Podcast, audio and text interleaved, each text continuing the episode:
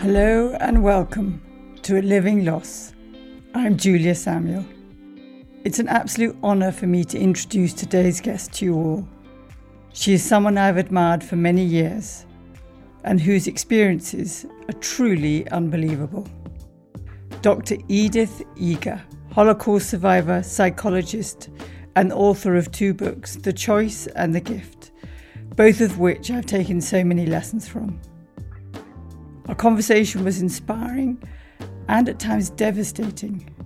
She's been through so much in her life, and I am actually in total awe of her resilience and her strength. We chatted about the racism she's experienced all the way through her life, how important it is to learn to forgive, even when it seems like the hardest thing to do, and why perspective can change everything. A quick disclaimer before we start. I talk about a client of mine's experience in this episode, and of course, I had her permission to discuss this situation before I spoke to Edith. So it's my pleasure to share my conversation with Dr. Edith Eger on a living loss.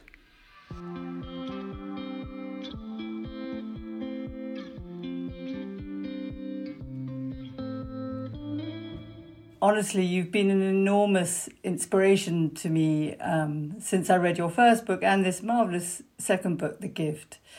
And I, I use you in my work when people are suffering, your ideas. And, you know, having been a Holocaust survivor, you are the embodiment of someone who's thrived and you've lived this extraordinary life um, and witnessed unspeakable hate and unimaginable suffering, but somehow you find a way of turning these into these experiences into love and reaching to all of us in the world to heal to convert such a devastating loss into into a gift so that we can have choices in how we respond to our devastating experiences. And it feels such an extraordinary gift that you had the strength and to do that. And I suppose one of my so our, this podcast is about living loss rather than than loss from death. So it's about our experiences life in life that you write a lot about about when our expectations are disappointed when we are divorced or we lose our job or we have a terrible injury so they're the experiences of grief but not from death um, and one of the things that really strikes me about what you write about and what I've heard you talk about is that we can choose how we respond, that suffering is part of life, but it is what we do with that suffering that um, kind of influences the outcome of our life. And I wanted to kind of, I wanted you to talk about that and tell me about that. This is so wonderful the way you are really putting it, uh, that it's not what we feel, is what we do. And, uh, and suffering is feelings. And without suffering, we just go through the motions in life. We get up, we have breakfast, we go to work, we come back, go to sleep, you know, and we go over and over again. But uh, suffering, I can tell you, as a survivor to another, that suffering makes you stronger because you have one word that we can concentrate today is resilience. That our ancestors were suffering as well. In fact, they were treated not as good as women are now. And what a wonderful wonderful happening is today that they didn't give up. And we carry, we carry, we carry that blood because it's easier to die than to live. And I remember in in the gift there was a moment when you were after the choice you were very ill in hospital. Yes. And you had this terrible um, uh, machine down your throat. Yes. And you describe that own, your own moment of I can't do this. I I want to die. I was intubated and they put this thing in my mouth and I wanted to to take it out. So they took my hands and and they locked it in. Awful. So I couldn't touch anything. It was awful. And uh, and the doctor one day said to me, I'm gonna take it out tomorrow. And so I was so excited. And I was ready, and he comes in, and a minute later he says, You know, Edie, I want to wait another day. Oh. But I, de- I don't tell the doctor, I don't know if I have another day. I used up everything I, I thought I could. Yeah.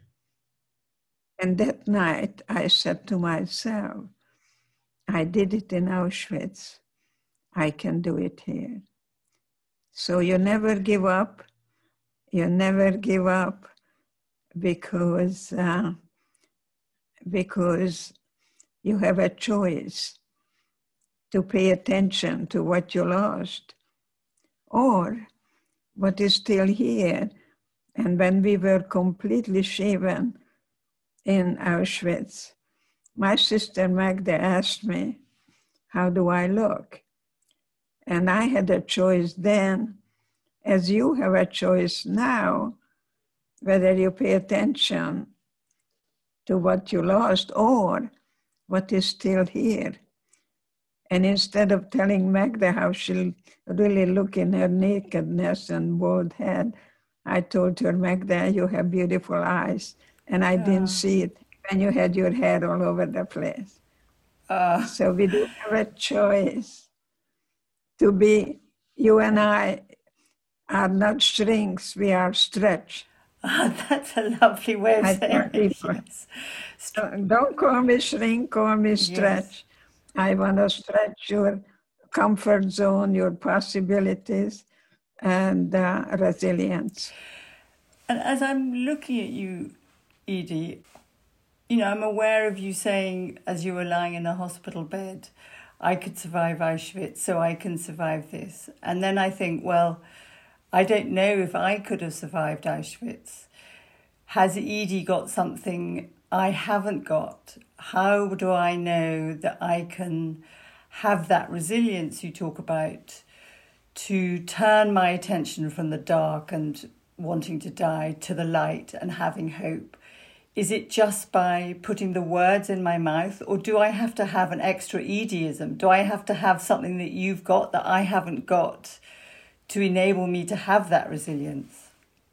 Well, the other one that my daughter calls Edieism, that the opposite of depression is expression. Mm. Because what comes out of your body doesn't make you ill.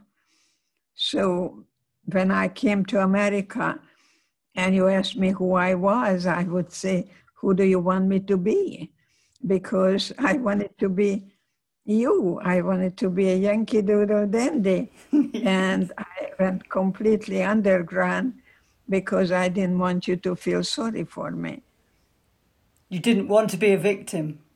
I don't ever, ever adhere to victimization. I, I don't forget, I don't overcome. I come to terms with it. I say that over and over again because uh, it's very good to see that in the darkness there are a lot of untapped potential. Mm. And is it daring to trust? Is it for anyone that it, any one of us, if we dare to trust to have hope, and then we can turn from being a victim to being a survivor who has resilience, who has hope, who changes their mindset to something optimistic and living rather than kind of oppressed and um, yes it, I, I say today that what we think we create that's interesting, yeah. And that was really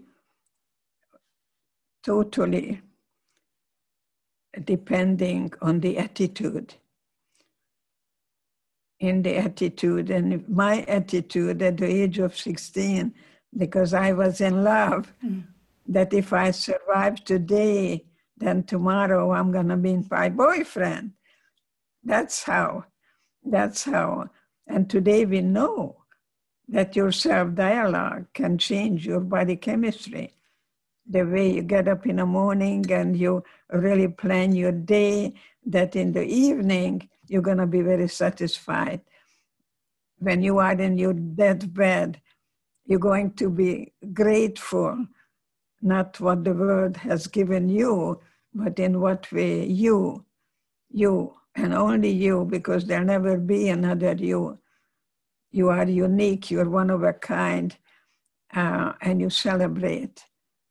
I know that you and I are going to celebrate because we committed ourselves to a profession of changing tragedy into some kind of opportunity yeah. to grow from and to survive. And I, I need to ask you one of the key questions, but I just, as you're saying that, I, I kind of feel that in doing the job we both do, and I sort of look up to you as an icon, and I'm still a kind of, um, you know, worker is is that I feel like I receive much more from being able to have these relationships with people, of being able to understand them and work with them than I ever give them. I feel like we get so much from being able to do this job, from being able to make a difference that gives us meaning and purpose in a way that feels very You know, I was I was extremely sad January 6th, when people attacked the Capitol and wearing short, shirts that Auschwitz, six million was not enough. Oh, Edith, that's hate, terrible. Full of hate. The white supremacy group are, are following a lie. Yeah. Yeah That it's devastating to watch that after all you've been through, all you've witnessed, and when you yes, yes, I, say that love is the thing, love is how we live together. I like to tell you that, you know, people don't come to me; they're sent to me, and I had many, many years ago uh, a fourteen-year-old young boy who was part of a white supremacy group uh, from Texas and the guy was called David Koresh. You can look him up because mm. the the government bombed him, uh, and mm. they all died. Um, but he was he was one of the worshippers of that person, and Gosh. he got up in my office, looked at me, and said, "America has to be white again." And I'm going to kill all the Jews all the black people, all the all the Mexicans, all the Chincos, and you know. So I am really differentiating between reacting or responding. Because if I would have reacted, oh. see, when you react, you don't think actually. Okay? You punch. I tell people to, yes, uh, see the movie called The Karate Kid because the best power yes. is the brain power. So if I would have reacted, I would have dragged him to the corner and I would have stepped on him and I would have told him, How dare you talk like that? Because my mother went to the gas chamber. But since I operate on the idea that God sends people my way, they don't come to me, they're sent to me. And the most obnoxious person is my best teacher. And so I asked, why do you send me this guy? And God said to me, find the bigot in you. And I said, it's impossible. It's impossible. I came to America penniless. I worked in a factory in 1949 and I went to the bathroom and one of them said, colored. Wow after Nazi Germany, after communist Russia. Yeah. And look what I find racism, prejudice means to prejudge. So I gathered the black women, I joined the NAACP, and I was lucky to march with Martin Luther King in mm. 1963. Mm. That's why I'm saying love is not what you feel, is what you do. Wow. So you're saying that in that moment you could have just reacted and stomped on him, but you took a space and a breath and recognized that what is most painful is often what teaches us most. And that if we allow ourselves to learn and pause, then we can learn from someone who has such Yes. terrible views like him. So I, I, I created, as you and I know, that we create an atmosphere for our patients that they can have the permission to feel any feelings without the fear of being judged. So I looked at him as lovingly as I could, and I said, Please tell me more. Mm-hmm. Because love is time. T I M E, four letter word. T I M E. Yes. And you and I, time. if we talk to someone ourselves and to really how we can, many times just really be compassionate listeners. And, uh, and I'm hoping that you also organize maybe in London that people can just go in, into a place where someone is there listening to you Yeah, yeah. There are there are places called listening places actually, and there's and just say, quite a lot of me more." projects. Yeah, yeah. Tell me more.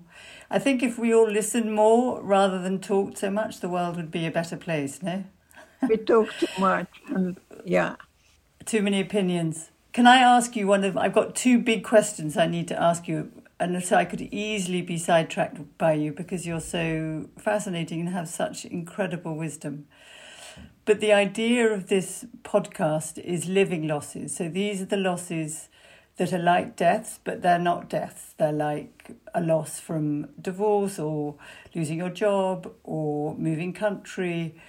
Um, and I was wondering if you thought in terms of living losses. Do you remember the first time you had a living loss? Um, if you kind of cast your memory back, say even before Auschwitz, is there a living loss that you can recall where you felt Yes. it could be your teddy bear or not passing an exam or i was a very talented gymnast and i was going to really prepare for the olympics someday and my trainer told me that i have to train a gentile because i'm jewish and i don't qualify oh my goodness that you couldn't be you'd have to change you'll have to hide your Jewish I, identity. exactly, exactly, exactly. And I, I, I, uh, that was the biggest, biggest, biggest uh, uh, realization that I, who, who at least five, six hours a day is practicing, practicing. I never went to bed unless I did the split and really from all kinds of ways. And I now have to train someone else. I that was an amazing. I don't want to tell you it was worse than Auschwitz, but I'm telling you that I was so heartbroken. yeah. I was even thinking of suicide. But thank God I didn't act upon it. No. It's easier to die than to live, you know. Yeah. Many young people do that. Sometimes they do that in unison, they do it together. I'm doing everything, and you are, I'm sure, doing everything in your power to show that there is another way, Yeah. the lifestyle or the death style. It's up to you which one you choose. I just want to say that people who get a divorce, they blame each other, and only children blame. Yeah. But while you blame, you're still a child. Yes. Yeah. You got to take responsibility with freedom. Yeah.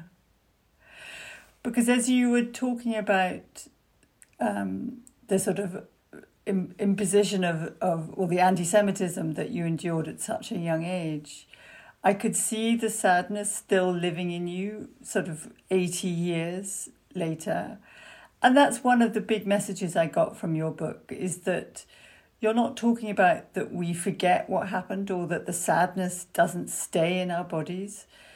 Was I understood you is that we have to find ways of expressing it and voicing it but it lives in us, but also it shapes us to then be different the next time something happens. So, I mean, I wonder if from that experience so young, did it shape you for other experiences that you then had to face because you were so heartbroken, but you you thought of dying, but you decided to live. Did that kind of build a foundation or? I think it was a time when I decided to be for something rather than against something. I am for life, I'm for love, I'm for uh, communication that will uh, fortunately bring us together so we can empower each other with our differences, that you can be you and I can be I, but together we're going to be much stronger. And Auschwitz was an opportunity to discover that all we had was each other then, and all we have is each other now. You see, I love, I love Mr. Higgins. By God, she's got you know? yeah, yeah. That's a very good English accent you did. I'm very yeah, impressed. You got it. My God, you got it. Yes, we got it. And we women are women of strength. That we, we don't compete, we don't want to dominate, but we want to cooperate. And forming a human family so we can finally survive. And it feels like that being for something and coming together and connecting, holding our differences and allowing differences and still kind of linking arms to to build a better life together could not be more important now in a you know from the devastation from politics in the last years but also this pandemic year you know, the atomized life and the kind of fight to be different, like the demonstration on the 6th of January, it feels like I want you to be standing on the steps of the Senate House, shouting your message to the world and the world to hear your message so that we pay attention to you because you are saying the things that we need to listen to, Edie. I see what I lived and I appreciate the IQ what makes us survivors is the emotional IQ. And that's why people ask me to write a book after the choice that is practical. It is all the, the 12 lessons of of you know resolving grief and forgiveness and are fantastic lessons. I tell you I do have a question though it took you till 90 to write your first book, Edie, and you had a lot to say for a long time. What took you so long? Well, people would ask me to write a book, and I would yeah. say, I have nothing to say until. oh my God! Exactly. years and years until Philip Zimbardo, who wrote the foreword, yeah. me that survivors who are famous today are all men, and we need a female ah. that did it. That did it. You're for women. You're a real feminist, Edith, aren't you? I I am I am for women and men and everybody who are put People. in this world because we can really empower each other. And that's what you discover in Auschwitz that the closer you come to the darkness, the more you realize that this is temporary. See, we can be disappointed, but don't get discouraged. We can be angry, but don't allow it to lead to resentment. So when people blame, I know I'm talking to a child, I know someone who's still blaming that that in America they were cheating and the president stole away the votes and many millions of people believe that. And you have to read plato and plato says that you have to think of a lie and it has to be a big big big one and then you repeat it repeat it. So our biggest enemy is ignorance. People don't question authority. You have to question authority because the emperor has no clothes on and doesn't even wear shorts. And that's very important for people to really question authority. So I love to go to school and I put on a board, I can't. And then I take the eraser, I take the apostrophe and the T, I can. Why? Because I think I can. And that's what my mother told me in a cattle car. She said, We don't know where we're going, we don't know what's going to happen. Just remember, no one can take away from you what you put in your own mind. Isn't that amazing that she still lives on in you in those words? 80 years after she died that she she has she's died her body has died but the memory of her i can see as you remember your mum the love you felt for her and that message is still so alive in you all these decades later That's why the theory that I have developed is about it's about exactly what my mother told me because everything was taken away from me and I had my mind and I had my sister. And my sister is alive and well. is she magda she's still alive wow. Magda was 100 years old, but she'll tell you that she's 99. I don't know why. now go figure that one out. she's lying about her age at 99 i'd be proud to be 100 that is so funny Well, yeah, that was many years ago. When she came to America, I think she was asked how old she is, and she cut down one year. I think, I think Hungarian women do that. They want Yeah. to be like Zsa Zsa Gabor. Yes. I don't think by any means it's only Hungarian women. I think it's a lot of women.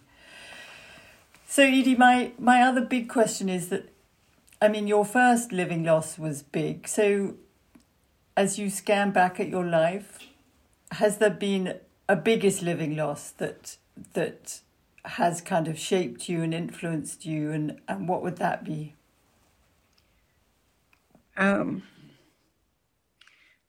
what happened that when the communists took over, my husband was working in a business that was there for a hundred years, and they confiscated the business,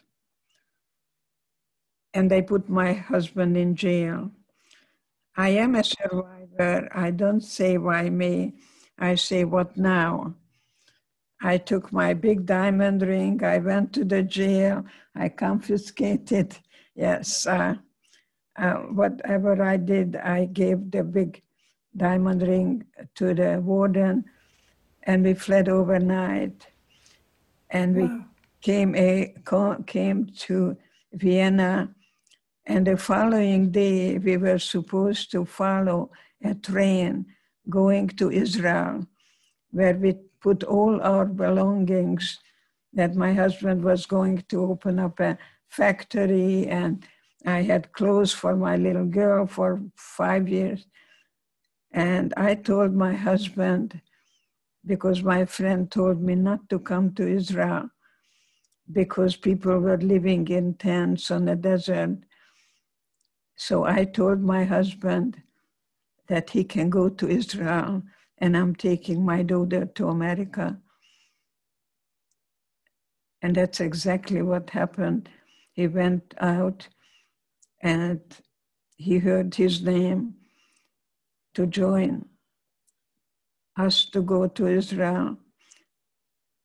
And he came back and we came to America. That was in 1949. Yeah, that was an amazing time because uh, we came to America penniless. With nothing and having been through so much trauma with your with your daughter. And you worked in a factory. I was interested in what is the best interest of my child who was one and a half years old i didn't matter. My child did. Thank god we came to america. And if you're a child of an immigrant your child teaches you how to be, how to speak English, how to eat peanut butter, how to eat tuna fish, things I never heard of ever in Hungary or Czechoslovakia. And then your little girl becomes parentized. And that's why I ask, when did your childhood end? And that is a question. I know that many children had to be parents to the parents. Maybe an alcoholic father, and mother would ask you to go to the bar and pick up dad. Or mother was still wearing her pajamas in the afternoon because she had to have dark, dark room because of her chronic migraine headache. I think it's very important to take time out now. Now. Now is time out to take stock of your life and say next and how you're going to not go back, but to have a new beginning. That you give birth to the you, your genuine self. You claim that and for that, I needed to go back to Auschwitz. And I asked my sister to join me. And she told me I am an idiot and a masochist. So you see, we went through the same experience, different responses. And she never went back? No, she didn't want to hear about it. And then I started to work with PTSD, and I had two paraplegics coming from Vietnam, and one of them was blaming and screaming and and why me? And the other one said to me, I quote, Hey doc, I'm sitting in a wheelchair, and you know what? I can see my children's eyes much closer, and I can see, I can see, ah, my children closer and flowers much closer. And I am wearing a white coat that says Dr. Eger, Department of Psychiatry, and I feel like a biggest imposter. And that's when I decided I cannot take them further. You can understand that because you're my colleague. I cannot take them further than I have gone myself. And that's when I decided to go back to Auschwitz. And that's the work I do now. We revisit the places where you've been. You live, we re, relive that experience. But you go through the valley of the shadow of death. I, you don't camp there. You don't get stuck there. I don't live in Auschwitz. I call it my cherished wound. You talk about you, Magda and you, and you had your own, both were in Auschwitz for the same amount of time, and she said you were mad not to go back to go back and you went back and you faced the terrors and the fear and i guess your body relived them can you explain to me why you think we should do that, why we need to face trauma rather than build a wall around it. And what's happened to Magda? Is she very different to you in the fact that she didn't? I think Magda decided that that was then, and she has no time to go backwards. And I think that she made a decision. It doesn't mean that I'm right and she's wrong, or no, I do it my way and you do it your way. So to me, it was the most positive thing I ever did that I didn't run anymore or fight anything. I just went back to that lion's den and looked at the lion in the face, and I couldn't have done that in a therapist's office. No, you had to be there. And what I what I get from what you're saying is that if we the things we do to avoid the terror and the trauma are often the things that keep us imprisoned in our mind, that keep us on alert, that stop us taking pleasure in life and feeling calm enough and safe enough to fully kind of love and release ourselves into living, that we're still living a half life. But when you allow yourself to feel the pain and face it and find ways of expressing it. And maybe Magda found completely different ways to you, that there isn't a right or a wrong way of doing this. But that's when we heal. We don't forget and move on, but we remember, but live and love again. And that we find a way of really kind of moving in life um, with the like your cherry with your cherished wound and i'm sure still when you hear ambulances there's a there's a shudder that goes through you or marching feet because that to some extent never goes. But still you're choosing to love your children to love your grandchildren to have fun to look gorgeous at 93 to to write write books. It's like that is what really living is. What is living is that you're not the hostage or the prisoner of the past. Yeah, that's a brilliant way of live in hate, I would still be a prisoner. So why give Hitler another inch or the past another inch? yes. Yet I ask you to find the Nazi in you. Find the Hitler in you who doesn't give yourself enough credit when you get up in the morning, that you say, I love me. And that's when the Jewish boy called Jesus told us, Love thy neighbor as thyself. Didn't say love thy neighbor better than yourself. Yes, I love your wisdom, Edie. We forget as thyself.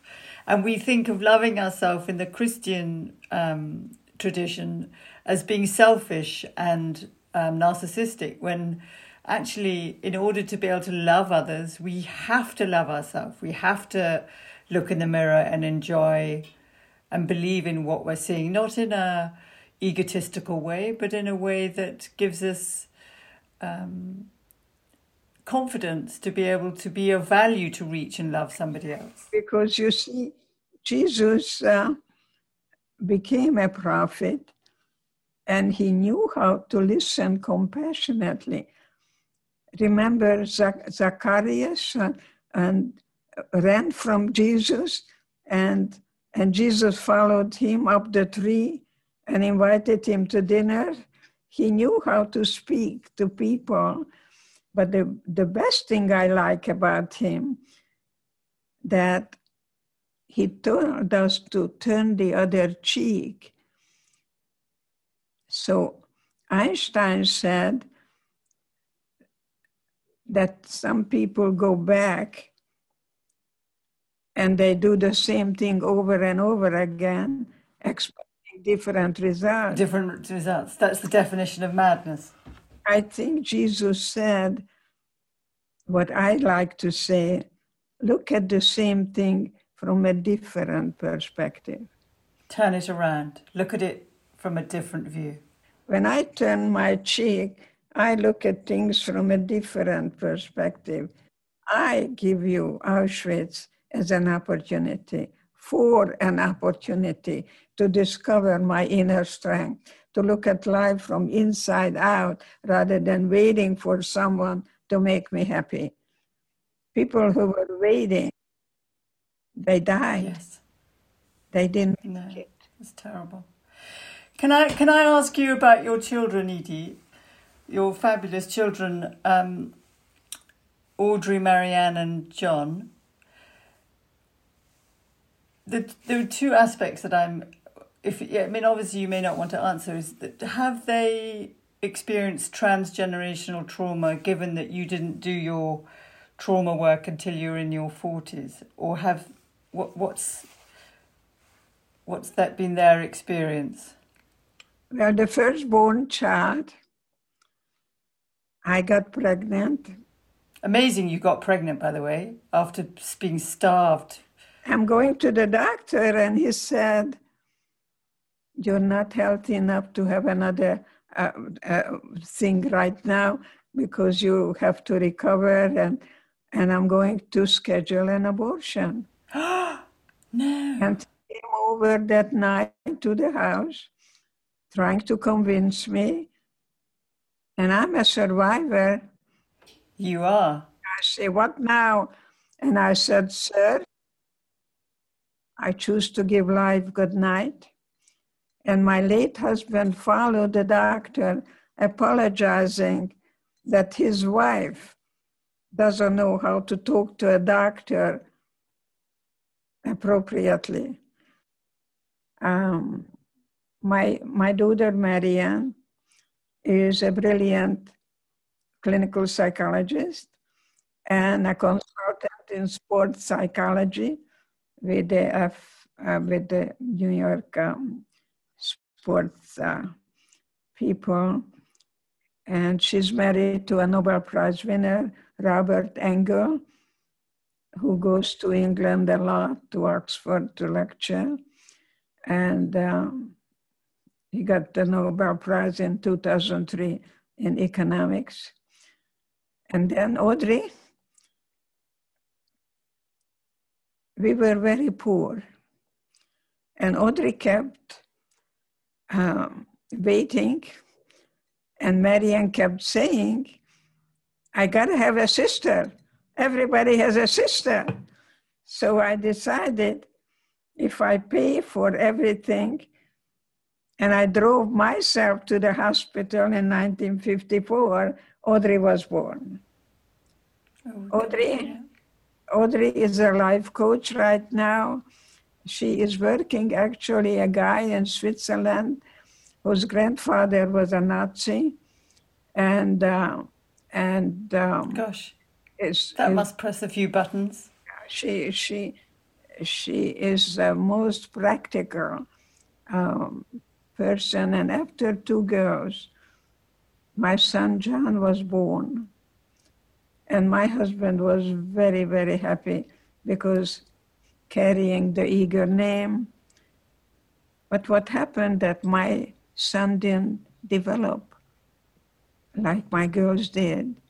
He didn't sit up, he didn't stand, he didn't walk. And when he was four years old in 1960, I was told by five doctors in Texas that my son is going to school for retarded children. We don't use that term anymore. No. So I went to Johns Hopkins in Baltimore, and a beautiful a beautiful Christian man. I call Christian someone who is Christ-like. There are not too many A of good them. man. Not too many. No, a good one. Yeah. A good one, and told me that my son is not retarded. That I, it's going to be what I make of him, and sent me home and told me my son needs occupational therapy, speech therapy.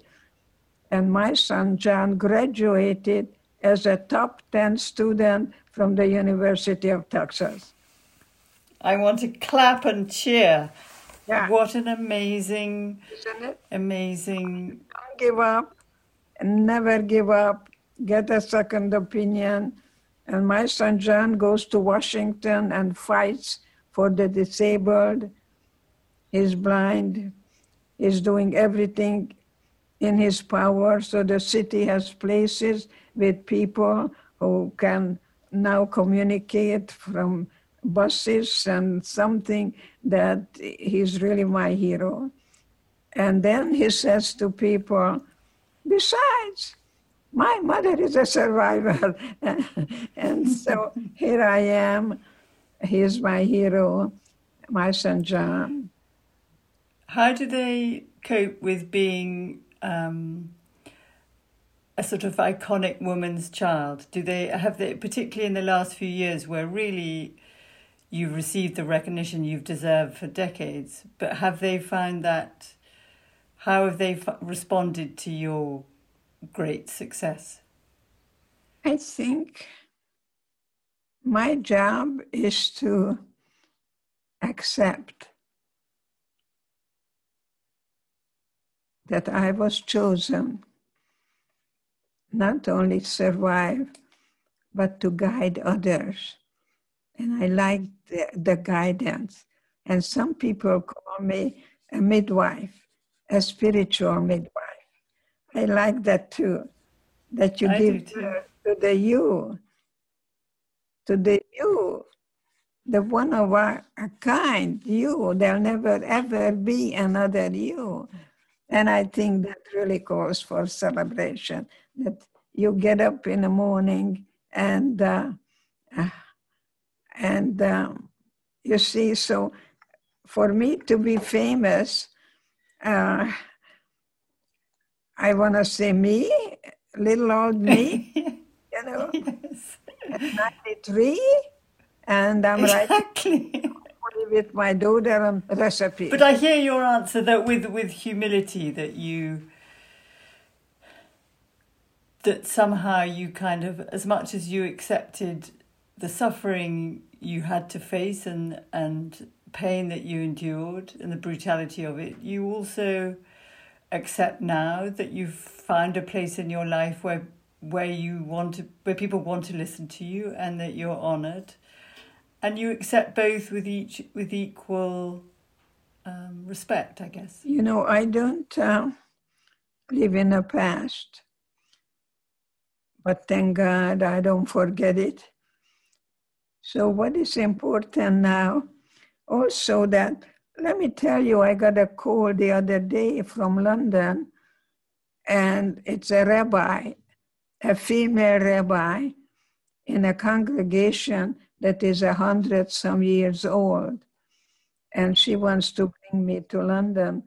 So maybe we can work out something that if and when we can travel, I would come to London and speak at the temple and speak wherever I go, because once I'm there, I uh, I want to be used Yes. up. I like to be used up. well i ho- i mean it would be the greatest joy for me if you came to london and i could actually meet you or if i came to la jolla if i can ever try if we when we travel can i ask you just two two more questions they're sort of slightly covid related questions um, so i was speaking to a a client yesterday whose um, husband died um, of COVID, and it, it was very sudden. He he did have an underlying condition, but he was sixty five. He was a young man, in my terms, a young man, um, and she has suspended grief because of the shock, because she couldn't go into the hospital and see him and say goodbye, because um, she did have a funeral, but it was with five people, and she she never kissed him goodbye or saw his body. So at one level, she in her head knows he's died, but she doesn't believe it. So she's kind of in in limbo. And also, she has a a real fear of the unlock. So we've had a very successful vaccine program here, and we now have dates um, where we'll be opening up, and people will be able to be going to restaurants and playing sports. And so for her, she's in this kind of very tangled position where she hasn't been able to say goodbye. She hasn't grieved properly. She's one of 125,000 of those bereaved by COVID. And yet life is going to move on, and she feels that they are going to sort of say, well, we've had a difficult time, but she's had a devastating time. And this idea of hierarchy of grief, but also, do you have you any advice for me of how to work with her? How, how long they've known each other? They've been married um, 28 years. Okay, so again, looking at it from a different perspective. So if she can be grateful that God sent this spirit her way for 28 years. Yeah. You see, it's how you look at it. 28 years, that spirit was sent to her, and now that spirit went home. And to, and to hold both, maybe, that she can feel the sadness and the loss, but also hold the gratitude for the love and the time they had. Yeah, if she can give herself permission that's a good word. Yes, that's a good to the cemetery. Was he buried or was he cremated? He was cremated. She's got the ashes at home. Okay. Then to realize that that spirit was sent to her for 28 years, I am sure he would wink and he would be Mr. Higgins to say, because that's the biggest gift she can give to her husband that he didn't leave a cripple here. You see? Yeah, that she finds a way of living. You see, she's suffering you can get addicted to that. So maybe maybe if she's invited to a birthday party or a wedding or something, she's not going because she thinks that mm. cheating on him. You know, her, yeah. her mind. Feel guilty, caught in that prison of guilt. Guilty, exactly. Guilty. It's just, you know, uh, what you lost or what is still left. And midlife, my experiences with patients, that they're afraid to be alone. Hmm. But if you're afraid to be alone and don't want to be alone, why should I want to be with you? So I don't ask her to go out and date, but I do ask her to have that cherished wound hmm. and know that life is difficult. There is no hmm. guarantee. And you cannot really be free until you go through the rage. Well, rage becomes depression, doesn't it? When people turn the, the rage inwards, it becomes depression and it turns against them. So they need to find a way of expressing it that releases them from it. It's, it's not a good situation. You can make the bad situation worse, or you can make the bad situation better. Don't try to forget it, run from it, fight it. I was here yesterday with my Hungarian friend, and she brought me a Hungarian version of the gift um, that uh, that is really a gift um, to have the gift. And so I'm so happy now that there you are, you're holding it, and that uh, I love the Britishers. Let me tell you that the Britisher uh, came back to Hungary and said that in Hungary we use the hot water bottle to enhance sex. In Britain, it replaces it. It's not true. Edith, no, that's that is a terrible accusation against the sex drive of the British, which I will not go along with. That's not true at all. Don't listen to no. Hungarian. No, you are sexy, beautiful, but sexy is different from being sensuous. And sensuous yes. means that you're beautiful, you're one of a kind. Falling in love Completely. is a chemical high that lonely people get from chocolate. Has nothing to do with love because it's temporary. In marriage, it's 18 months maximum. And then you wonder who's going to yeah. take the garbage out and who's going to pay the electric bill. And you begin to be real human beings who can live or not live together. And you have to learn to negotiate and compromise and give and take and tolerating differences. And you certainly did that with your marriage, where you separated and divorced, even, and then find each other again once you dealt with yourself. Like you, you really faced your demons, and then, in some ways, that freed you to love Bella again, didn't it? Yes, because people ask me, "Did you love your husband?" And I say, "Love? I was very skinny. I was very lonely, and most of all, I was very hungry." So I married a man who bought me Hungarian salami. By the tree, we need to go buy Hungarian salami. I see. And You're so funny. I never knew you were so funny. I married him because he bought me salami. That doesn't go down in the textbooks. But you see, the second time, I didn't go back to him. I was a woman to a man. When I married him the first time, I was either his mother or his child. No, don't go back. And quite a broken child. It must have been a, a broken, hungry child. Yeah. Yeah, marry an adult, become emotionally, financially independent, become a whole person in your own right.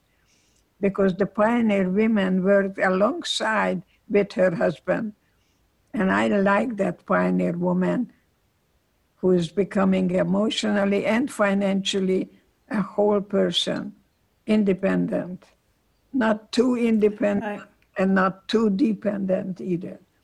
Not, nothing. Inter, interdependent. Interdependent. Interdependent. There you yeah. go. There you go. Now you and I speak the same language. We do speak the same language. You speak it deeper and with more wisdom than me, but you're teaching me and I feel enormously grateful that I got the chance to talk to you. I'm holding your book, The Gift, but it also feels like it's been an incredible gift to meet you on the screen. I hope I meet you in real life.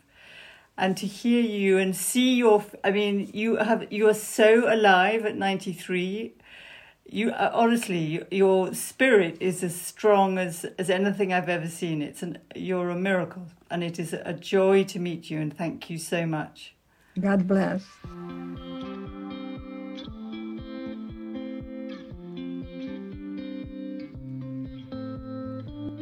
Wow, what a survivor!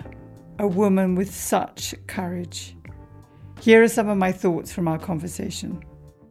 I think one of the sort of inspirational things I got from Edith is that the really significant things that happened in her life. I mean, apart from the terrible things of the Holocaust and moving to America, marrying and having children, happened to her when she was older. And the thing I find with lots of the people that I see, my clients, but also my family, my friends, is our impatience that somehow life is over when you're 40. Or life, if you haven't got to where you want to be at 50, you're kind of done and dusted. And from Edith, she didn't start training as a psychologist till she was 40. She didn't start doing her PhD till she was 50.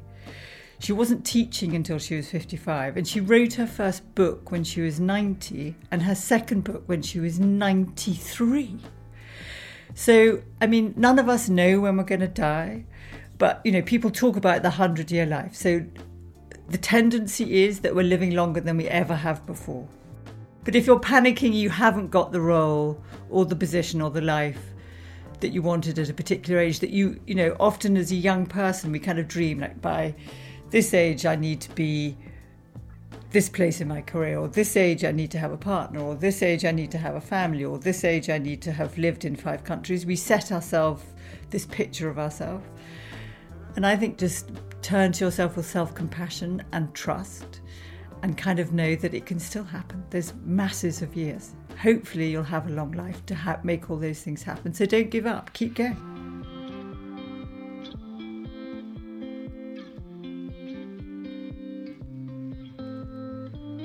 That's it for this week. Thanks again to my inspirational guest, Edith Eger, my producer, Sophie King at Move Sounds, and to you, of course, for listening. Please continue to share the podcast with your friends and families. It means so much to me to see that these conversations are providing so much support and guidance to you all. I'll be back next week for the final episode of the series. It's gone so fast. So make sure you subscribe wherever you get your podcasts so you don't miss out on that.